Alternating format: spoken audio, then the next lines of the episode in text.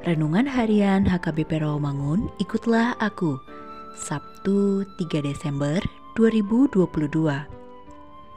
Dengan judul, Kitalah Umat Kesayangan Allah.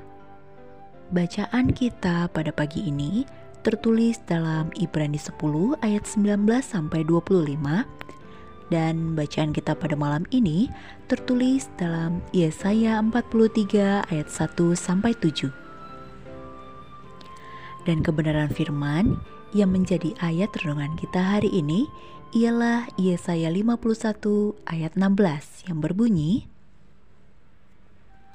Aku menaruh firmanku ke dalam mulutmu dan menyembunyikan engkau dalam naungan tanganku, supaya aku kembali membentangkan langit dan meletakkan dasar bumi dan berkata kepada Sion, Engkau adalah umatku. Demikian firman Tuhan. Sahabat, ikutlah aku yang dikasihi Tuhan Yesus. Dengan penuh sukacita saya menyampaikan selamat Advent bagi kita semua. Nas ini pada dasarnya merupakan penghiburan sekaligus pemulihan atas seruan umat yang tengah terbuang di Babel. Mereka telah melupakan Tuhan, bahkan berpaling, berbalik dari hadapan Allah. Akibatnya, mereka pun mengalami kegentaran bahkan aniaya setiap hari. Ternyata, meski berperilaku demikian, namun Tuhan tetap tidak membiarkan mereka mati dalam sengsaranya. Tuhan setia kepada umat kesayangannya itu. Tetapi Tuhan setia bukanlah karena kebaikan atau karena keistimewaan mereka, tetapi semata-mata oleh karena kasih sayangnya melalui kehendak bebas Allah itu sendiri.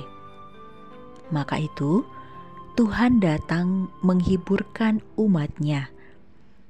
Masa depan umat Israel ternyata bukan berakhir dalam derita, melainkan pada keselamatan yang sejati dari Tuhan.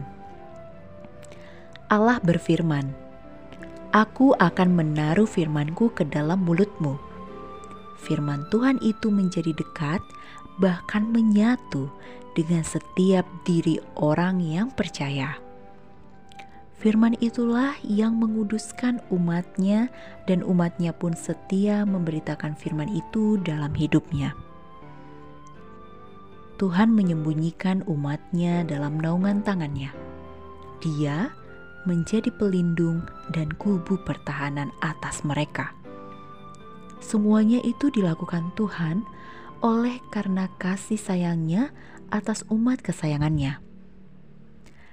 Semoga kita pun kini dilayakkan Tuhan untuk menjadi umat kesayangannya, umat yang setia percaya kepadanya, serta gemar untuk berbuat baik. Amin. Mari kita berdoa. Ya Tuhan, jadikanlah aku umat kesayangan-Mu. Kuduskanlah aku ya Tuhan, agar aku pun layak untuk memberitakan firman-Mu dengan cara gemar berbuat baik. Amin.